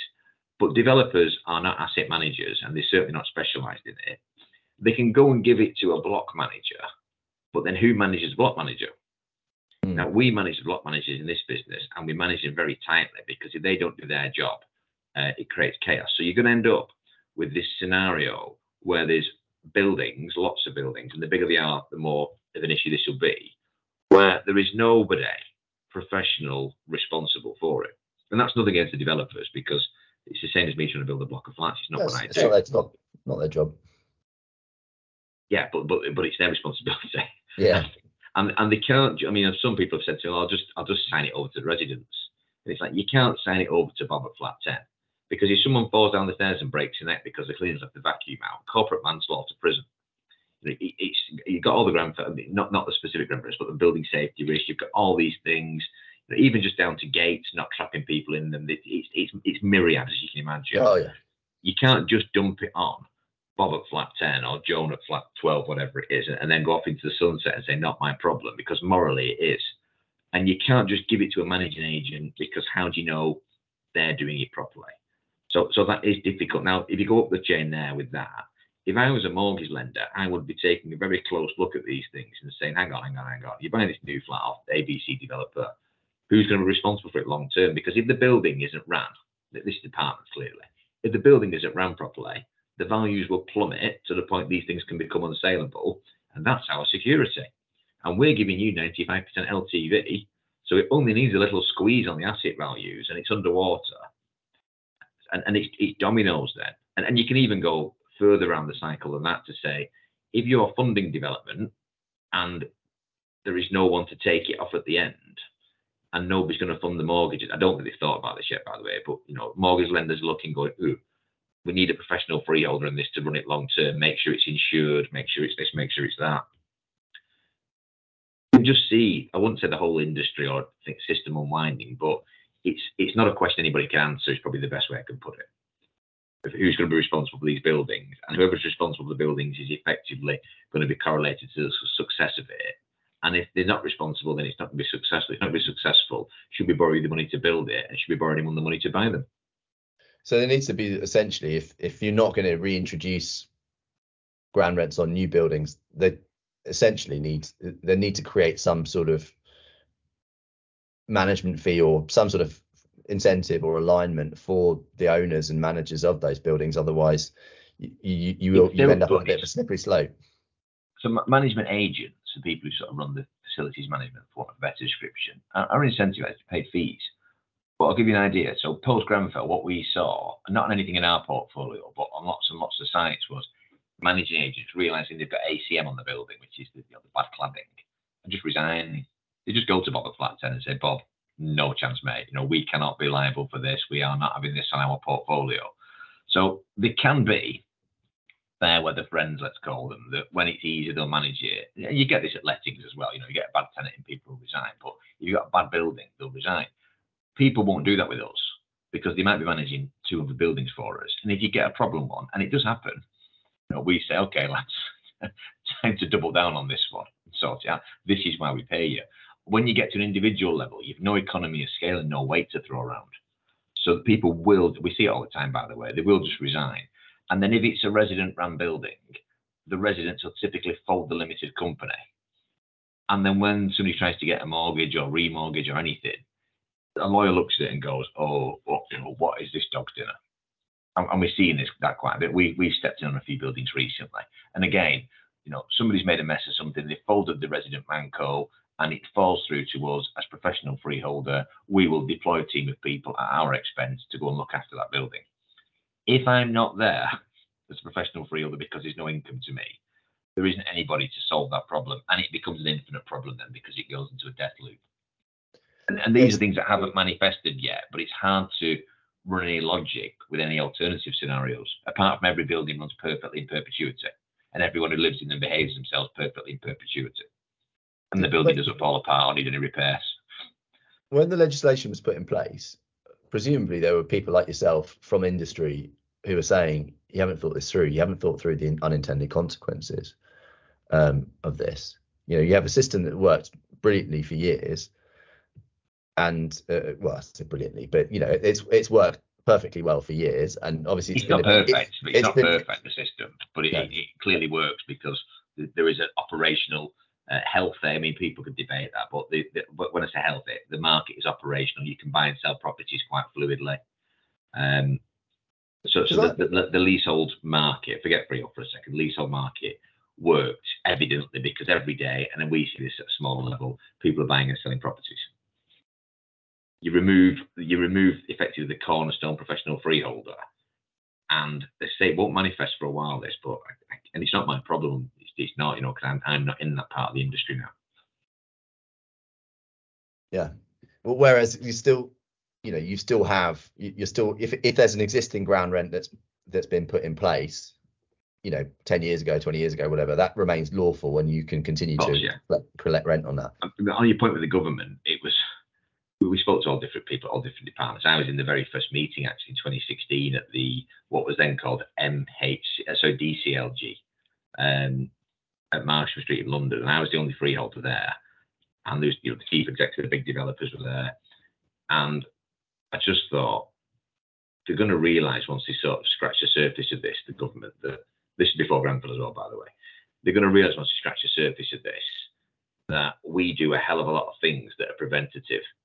And what I realised in due course was because I can't show that these buildings didn't go to shit, for want of a better description, because of all our preventive actions, it's it's almost like if you said there's no crime, you could actually make an argument that we don't need the police. But you could counter argue that there's no crime because the police are doing a good job. Mm-hmm. But you can argue it both ways. And they took the view probably because it was more of a vote winner, that because the market seems to operate quite well, what's the point of you guys taking money out of the system? And the counter was no, no. because we are running these buildings properly, because we've got a vested interest, etc., etc.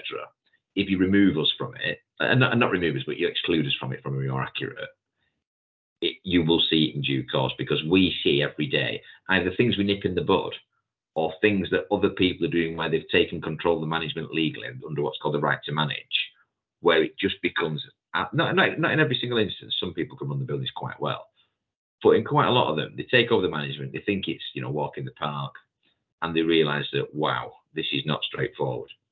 And they fold the company and it comes back to us and we step back in. And that can be as quick as 18 months, which mm. in, in the grand scheme of these things is a is a fraction of time yeah, it, it, the right to manage is always, it always, I imagine for a lot of tenants, they think, why are we paying all these service charges and management fees? Or, yeah, we could do a better job. And, and, and, and without realizing that you, in the case of someone like yourself, where you've got the economies of scale, you've got purchasing power, you know, you, you've got real muscle that you can deploy to, you know, to get things, to get things done at, at good prices you know you can you, you i mean not that you will squeeze your suppliers but you can squeeze the suppliers to an extent that in a way that the uh, in a way that uh, a manco you know a self-managed rtm manco just can't. Well they, they won't they don't understand the sophistication either and and that's that's not an absolute criticism but you know unless they're in the industry at a certain level you wouldn't understand it the same as i wouldn't understand whatever their day job is. So you get things like you know insurance say the insurance costs 10 grand a year they'll, they'll do a right to manage and they'll come to us and they'll say, haha, we've got it for eight grand a year. And you look at the insurance because we're entitled to see a copy because it's still our building and we're, you know, still our asset. Then you say, whoa, whoa, whoa, whoa, whoa. You know, you, this is a 10 million pound building. You've now insured for five million pounds, so it's only insured for half the value. And if you're out of the building for more than 24 hours or a unit, you've got to drain the central heating system. You can't rent the units out. all the things that you're doing, you're not allowed to do. And then they go back to the brokers and say, well, we need to be able to rent them out because there's some bike like landlords in the building and we don't want to be draining the heating every time we, we, we go on holiday for two weeks and blah, blah, blah, blah, blah. And they'll say, oh, bloody hell, 25 grand now. So, so insurance, and I've said this for about 15 years, the biggest thing with insurance, this is all insurance, including your car, is getting the right cover. The second biggest thing is price. If, if you do it price first, quality of cover second, you may as well throw your money out the window because you just won't be insured. Yeah, I, I think I actually saw a, a very interesting, uh, very interesting piece on Property Reporters online uh, online publication that I get daily alerts or, and like the if you take a selfie of yourself on on holiday and you post it on your social media, it can invalidate your insurance. I mean, there's, there's, lot, I'm not, I'm not saying agree with it, but there's sort of logic. you sort of go, you are signaling to the world that you are not in this country. Yeah. Um, yeah. But but insurance, there was there was a, a thing that a couple of years ago. I'm sure people Google this. This is genuine. There were some insurance terms that were longer than War and Peace, literally, not not metaphorically. They were longer than War and Peace in terms of pages and number of words.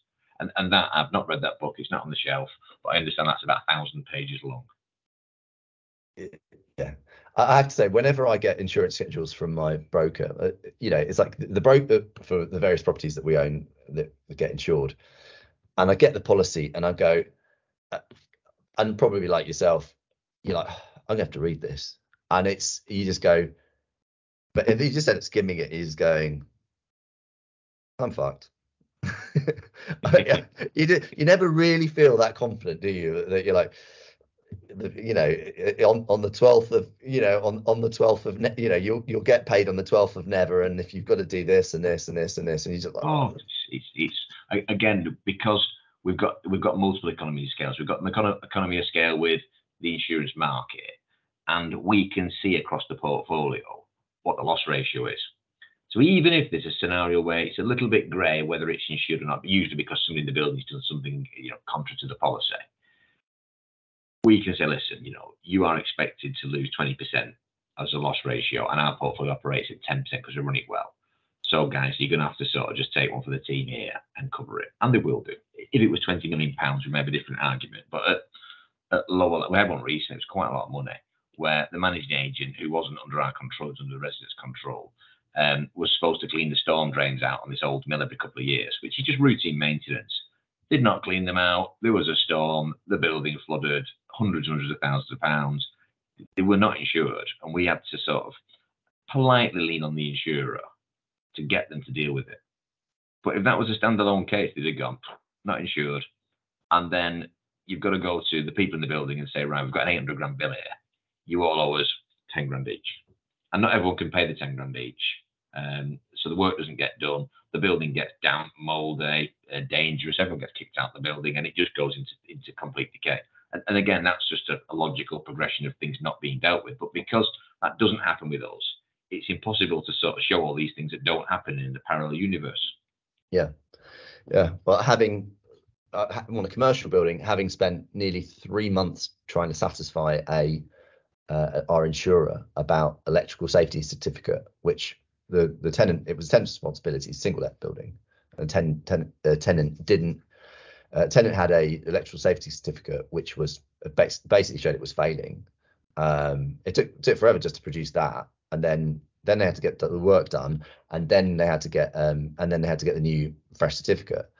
And you know we, we you know and constantly we're up against you know we we would be, we would be given two three four weeks by the insurers. The insurers were perfectly reasonable, I might add uh, to to get these things done. You just constantly, but you know, as as the freeholder, you're like, listen, guys, you know, we we can't have a situation where if there's a fire, the you know, what what we left with here. This is not. not even up to not you if you got debt on that or not, but even up to your debt, your debt will say you've got to have this insured comprehensively. Yeah, There'll be yeah. some really vague term that could be comprehensively or something. So suddenly you're in breach of your own banking terms. so it, it's myriad. So yeah, collecting ground rent easy, running buildings not easy. Yeah. Um, as I'm conscious of time, I'd like we probably wanted to start to wind things down a bit. But um, what I guess what are you what are your biggest what are the biggest opportunities, but also threats do you see in the next 18 months? I mean, uh, really, really high level the market. Another ground, forget ground rents because um, that, that's a super stable business. It's got sort of 50 year fixed debt and things. Um, but the market, so with LDS, the market is softening. Lenders are reducing their terms. Costs are still going up. Blah blah blah blah blah. That creates a lot, a lot, a lot of opportunities for us because there's uncertainty. But because we are effectively taking taking on the uncertainty, if there is more uncertainty than expected or other thing, other impacts happen, um, you know, we, we, we, could become very, very sort of squeezed. Um, we're confident in it, but so that there is that sort of really, really sort of exciting sort of window for us. And, I say window, I think three to five years of a cycle now of I don't think I don't think things just tanking in value for three to five years, but things softening and you know it's, it's basic economics. Or rates go up, affordability comes down, prices come down, etc., etc., etc. So people are suddenly more uncertain. We solve a lot of that uncertainty. We unlock development. So there's a lot, a lot. I mean, some days we're getting almost 100 million of opportunities in a day, working day. Um, and most of those people, you again back to my justification, but you look at it and go, they can't do this without us. Now that doesn't mean we have to do it, but it's an our option. And you're looking at, you know, you're taking on some big liabilities But if it works and we get things right, and we don't have to be perfectly accurate, it's not that specific, it's just broadly right. It's a very profitable, very valuable business. So I don't ever think you really get these, uh, uh, unless you're a bit naive, these huge opportunities with no downside. The, the opportunity usually comes out of the risk. And you're almost back to arbitrage there. If, if the risk is quite high, but the, the, the profit is, is infinitely higher, then it's a good risk to take. If the risk is low and the profit's even lower, then it's a bad risk to take. Yeah. Well, I mean, look, I, I guess for you, I, uh, the way I see it from your perspective is you've got to f- strike that right balance because if the market, you know, I can see an increasing demand for your product, but if the market goes, the market goes, market performs worse than anyone anticipates, then you may have taken on too much risk when, you know, at a time in the cycle when maybe you might have wanted to take less on. So I imagine you're having to just make sure that you're taking the right risks and not opening the floodgates too wide that you end up uh, that you end up pretty with pretty much poor, yeah. poorer, so, poorer, poorer standard deals. yeah so we're, we're not being like stupidly selective of you know only doing the, the no-brainers. Um we're trying to do everything we can. But if we are I mean, I've, I've sort of always held this view actually. It's quite good logic again. If you're a bit uncertain it's no because if your brain's going mm, not sure you're either going to spend quite a while talking yourself into it, or you're eventually going to come to the same conclusion. It's no. Mm. I don't really, I don't really have a little bit hesitancy because that pause and reflect can be quite useful. But if you're doing this, you know, should and whatever the deal is, should I do it? Oh, I'm not sure. Should I do it? I'm not sure. You just just tell yourself no. You know, de- devolve the mental sort of you know roundabout, and then just something else comes up. So, so we are. We're always the same investment company. If you're sort of going, hmm, you want a bit more money, and we're not sure, and should we pay it, should we not? It's kind of no, no, no, no. There's always another transaction around the corner. There's always more opportunities. You know, I, can. I won't give you the specifics, but some of the best deals we've ever done are the deals we didn't do because we saw what happened with them. Mm. There's lots of buildings we looked at over the years that we could have bought, and we just looked and went, that doesn't look like a very good quality building. And they are now some of the you know, horror stories you see around building safety. Yeah, uh, uh yeah, absolutely. Because I guess that's the big you know your your, your upside you know you've got i wouldn't call it a limited upside but i guess when you're managing buildings and you have the risk you know you have, you have these risks you talk about corporate manslaughter for example it's quite an asymmetric risk profile so you it, it, in theory it's obviously it's very remote risk um, but you know like you say if it's a if it's a really poorly poor quality building with very obvious issues um, you could get unstuck very quickly and find yourself on the wrong end of some lawsuits, which obviously you don't want to be uh, uh, facing. Um, just moving on to sort of more personal uh, personal stuff. Um, you know, what what positive habits are you engaged in that support your lifestyle and well-being? I mean, obviously, you know, very you've obviously got uh, a lot a lot on your plate. Um, we talk about obviously not being a busy fool, but you obviously will be constantly thinking. Um, what you know what, what sort of things do you engage in to to help um, help you grow as an individual, but also to uh, mitigate and manage uh, the stresses so, of your life?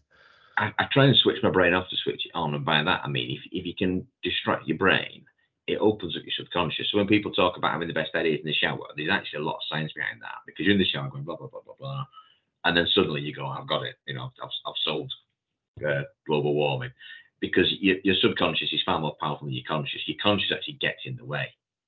Um, so I find things like exercising, um, listening to interesting, listening to audiobooks, but nothing that's deep.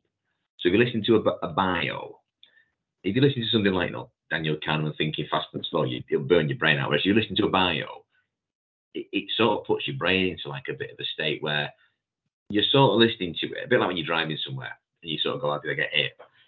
And, and, and I find that quite useful. Um, and, and this, since, since I've sort of understood this, we've got a psychologist, and I think she told me that there was somebody really, really famous. Um, it might have been Einstein, it was somebody like Einstein. And he used to fall asleep in a chair with a spoon in his hand. And as he fell asleep, and he just nodded into that little state you go into where it's a bit dreamlike, and the spoon fell out of his hand and hit the floor. When he opened his eyes, he'd have answers to problems because you're going through that. You, before you go into deep sleep, you go into this sort of like I can't remember the, the sort of psychological or uh, physiological name for it.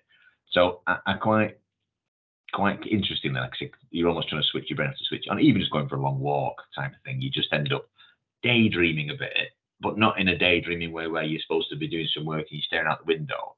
More in the um, so I find that quite useful, and and and you can say that's me selling it to myself and doing exercise and going for a walk and getting some fresh air and relaxing. But it, it does work that you just have these sort of like I think it's rare that I'd ever be sat in the office and suddenly something strikes me. Oh, I need to do this, and this is a great idea. It's more they evolve whilst your sort of brain's having a bit of a rest. Uh, what else do I do? Something I've done twice now since I turned 40. Uh, the full body health checks, private medicals. Um, and, and that flagged up a couple of things. And they're just things that you just make you conscious of your mortality and your age and um, you just naturally, you know, you, that that that's that marker's a bit high and that one's a bit low, and you can sort of then, you know, scientifically, rather than saying I'm just going to take every multivitamin known to man and then hopefully I'll, I'll, I'll smooth myself out. You, know, you find out that that's a bit low, and if that gets a bit low, it can affect this and that. And again, not life threatening, but you most of these things they're not going to change your quality of life by double digit percent. They're, more small tweaks. If, if, you're clinically obese, I think it's a bit different. But if you're generally healthy and fit, you're looking for slight edge incremental sort of improvements. So I find that one quite useful. Not drinking, probably the biggest one for me. It, it completely stopped, or or you just don't drink much? Um, I, am not the kind of person who can have a couple of drinks. Um, so I've never really drank during the week, um, and I've, I've cut it out drinking at events. Um, so I've not drank in the UK. We were, we were away last week and spent a few drinks, but um, I've not drank in the UK for since I went to Wimbledon, which is I don't know whatever that was, early July. Um, and, and, you find that um, just there's just general benefits. I know this is blatantly obvious because effectively alcohol's poison. So if you stop poisoning yourself, I went I went to the property race day at Ascot actually again completely sober. And have you seen the film Limitless where he takes his pill and his brain opens up? You know, by the end of the day, I felt like that guy. Not because I'm going to be cleverer, but because everyone's moving in slow motion and they're slurring the words. And you think that's me usually, because that, that, that's most people. So actually, you can gain quite a big advantage. And it's not about getting advantage, but you can get, a, a, you know, uh, life benefits, let's call it, generally speaking, of just not doing things like drinking or staying up till three o'clock in the morning watching TV. My wife does that on occasion. It drives me mad. I, I, it's, it's almost do the basics, isn't it? Do the yeah. basics. You don't have to go in the gym 10 times a week. Um, another one, actually, I learned about from one of his books actually a couple of years ago was once you get beyond 40, not that you and I are admitting that, but once you get beyond 40, your balance starts to go. Now, you won't see it, but your balance starts to go. And you'll probably have personal examples of this, and I'm sure most of the listeners will you know, you hear of people, you know people, you have examples of somebody has a fall because they're elderly and they break the leg or the hip and then they go into hospital because that's what happens. And that's the beginning of the end. Yeah. That is the beginning of the end. So they may end up with MRSA or they may end up in a wheelchair and the quality of life. Is, But actually, the start point of that was the, the, the balance, not the strength. You know, they, they, are they are interrelated, but it's balance. You balance. That, that wasn't a Peter Attia wasn't a Peter Attia. Exactly, yeah, longevity. Yeah. Um, and you sort of think it's one of those things where it strikes you, you think, bloody hell, this is a bit obvious all of a sudden. So I'm not saying I, I, I hop around on one leg all day, but rather than going in a gym and, and trying to sort of lift as much as you can or run as far as you can, these these subtle things that you, you people probably think, what's the benefit of this? They're the kind of things that could put 10 years on your life because you don't have the fall and you don't, and if you have the fall or whatever it may be, your quality of life is impacted. You, your, life may be ended. So um, that sort of thing. Again, not hours and hours and hours, but even down to stretching. You know, doing 10 minutes here, 10 minutes there of stretching, I, I found really, really beneficial because you get used to. It's not like an injury where one day it's there, one day it's not. Stiffness sort of creeps up on us all to the point where you know one day you won't be able to tie your shoelaces, but it doesn't go. Yesterday you couldn't, today you can't. Uh, yesterday you can, today you couldn't they can't, it creeps up. So it's it's almost that preventative personal maintenance that I think is a big one, rather than trying to get a six pack, which is probably something I've been trying 10, 15 years ago. Yeah, uh, I agree with that. I agree with that. The um, I've, I've really noticed a lot of tightness in my hips uh, lately in the last probably 18 months. And um, so it's like trying to reverse some of that. And it is it's really just a function of just being sat down and then being sat down a lot and then trying to be very active and, and athletic at, at other times. But i agree with you on the single leg work because uh, i do a lot of single leg work and that's that and one of the benefits of that obviously is helps with helps with balance and and and proprioception and all that kind of stuff. Um, big fan of peter attia as it happens. Um, just you know, very briefly, um, you, you, know, you've obviously got a great collection of books behind you. I, I having known you for a long time, I know you're an avid reader. Um, how how many books do you read on average a year? I mean, I've I've seen to recall it's like one a week or something like that. Is is it is is it that kind of frequency or? It used to be, but it's moved away from that, and it's not because I've, I've actually changed the internally. We don't call it reading anymore. We call it knowledge. So you know, you you got to be careful that people don't sort of bastardize this and turn it into look at Instagram. But if you go on Twitter and you've got your Twitter feed quite well curated, that is absolutely ram full of knowledge and, and, really great wormholes you can go down. So you don't want at the end of the month to go, oh, I've only read one book. I better stop looking at Twitter and start reading books, or I better not listen to podcasts and start reading books. I think it's sort of the wrong metric reading because what you're trying to do is you're trying to develop knowledge.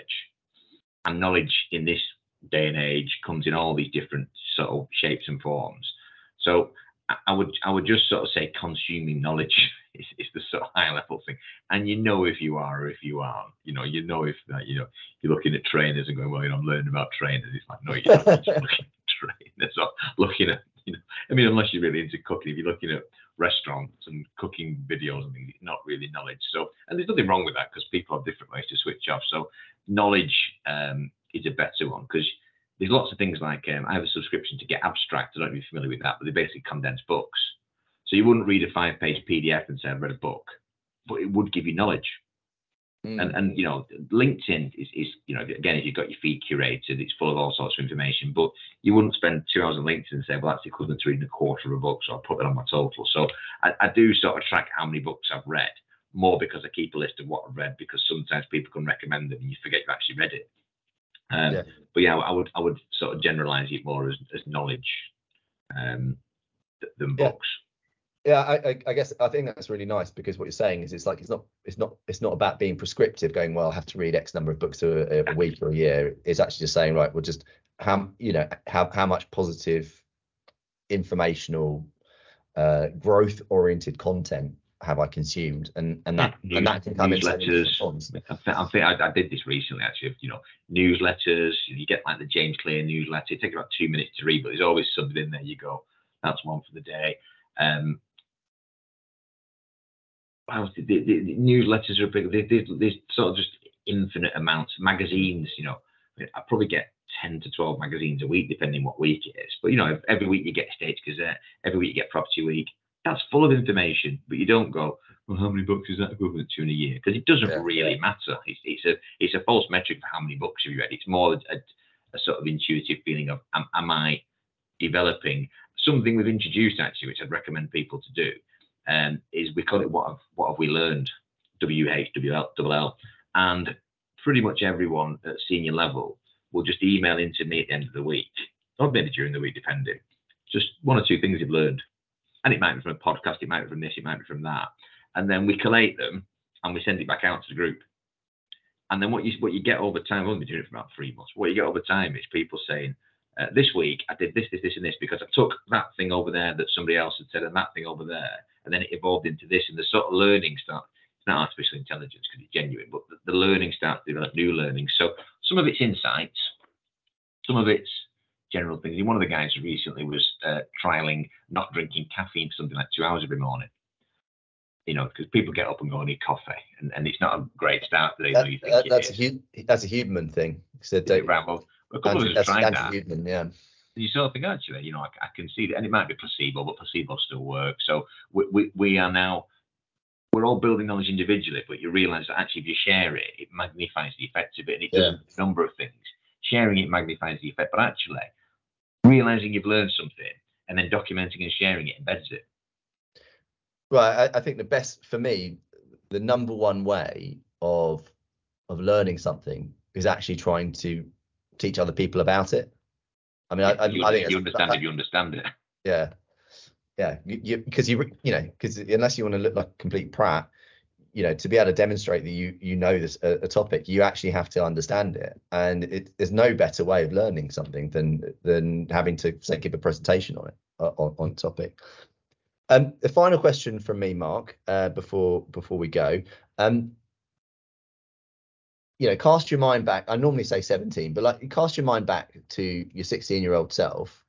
What what advice would you have given your 16 year old self what would you have encouraged your 16 year old self to do differently? Um, and yeah, if you can do that in under uh, under 90 seconds. It sounds almost ironic this because I still suffer from the same issue. But ever since I was probably about nine or 10, I've, I've been quite frustrated. So I remember watching this program on Channel 4, I presume at the time, and there was these guys driving, you know, Ferraris around Monaco, or wherever it was and, and I nearly burst into tears, and it really troubled me for like quite a long time. So the fact I can remember it now, thirty odd years later, because I sort of wanted that. Now I don't, I'm not interested in Ferraris, etc. By the way, but it was more the sort of you know, I want to, I want to succeed, I want to do this, I want to do that, and even now, you know, I was whinging about something the other day, and one of the non-execs said, "All these things that you're moaning about, we're in the process of solving." So, so it, it's like you know, I, am always trying to sprint before I can walk, never mind run.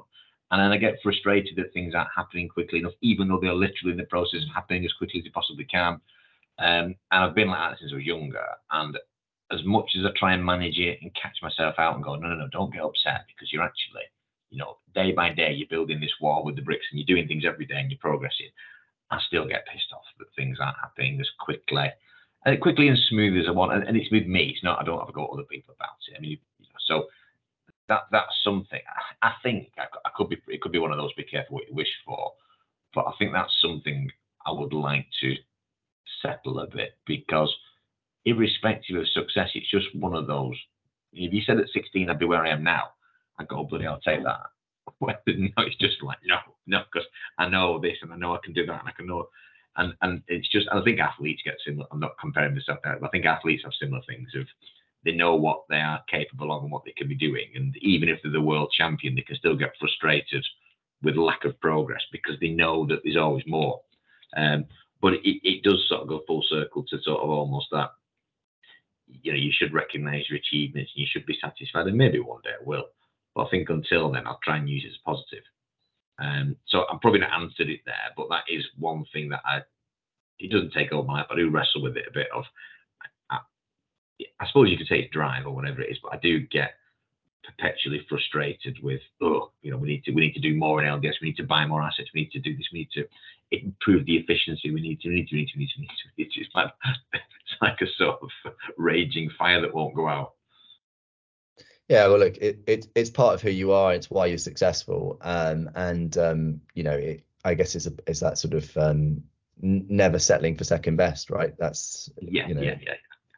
So uh, you know, it's, it, not, it's, it's not perfectionism either because I'm not a perfectionist. I'm, I'm, more pragmatic than perfectionist. So it's not perfectionism, which would be frustrating. It's, it's I don't know what it is, but you just hopefully you understand what I mean. Yeah, yeah, it's yeah, it's sort of uh, I would I would call it in maybe impatience is is is, is one one side to it. Uh, probably is probably a better adjective for it. But um, Mark, it, this has been great. Uh, how can our listeners uh, and our viewers, if you're watching on YouTube, how can our how how can our uh, uh our, our, dear friends who who are watching and listening get hold of you? Um, what's the best uh, way? Link, LinkedIn's probably my arena because um, it's full of commercial people. So LinkedIn, um, we, we've got a Twitter account. We don't really use it because it's I, I, use it to browse things. But I don't use it to post things. Facebook, I am not on. Never really have been.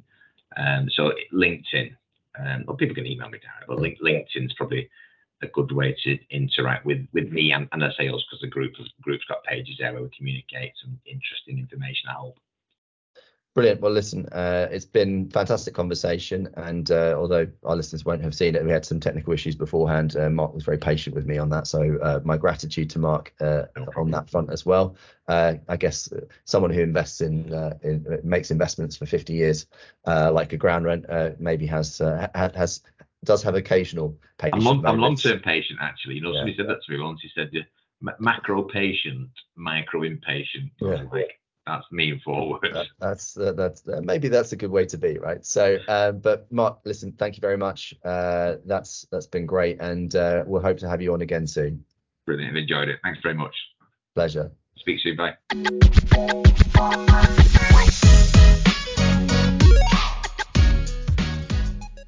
A big thank you goes out to the official sponsor of the Property Funder podcast, Avamore Capital, a property bridging and development lender located here in London. They, as much as me, understand the importance of somebody's story and how they got to where they are. Lending on projects from just £250,000 across the entirety of England and Wales, their understanding of all development backgrounds and can help support you at any stage in a scheme, even if you just have one brick down. Visit www avamorecapital.com to find out more about how they can help you in your development journey. Thanks so much for tuning into this podcast. I hope you can go away having learned something new and even picked up some new things to apply to your day today. Catch us in the next episode for another interesting story.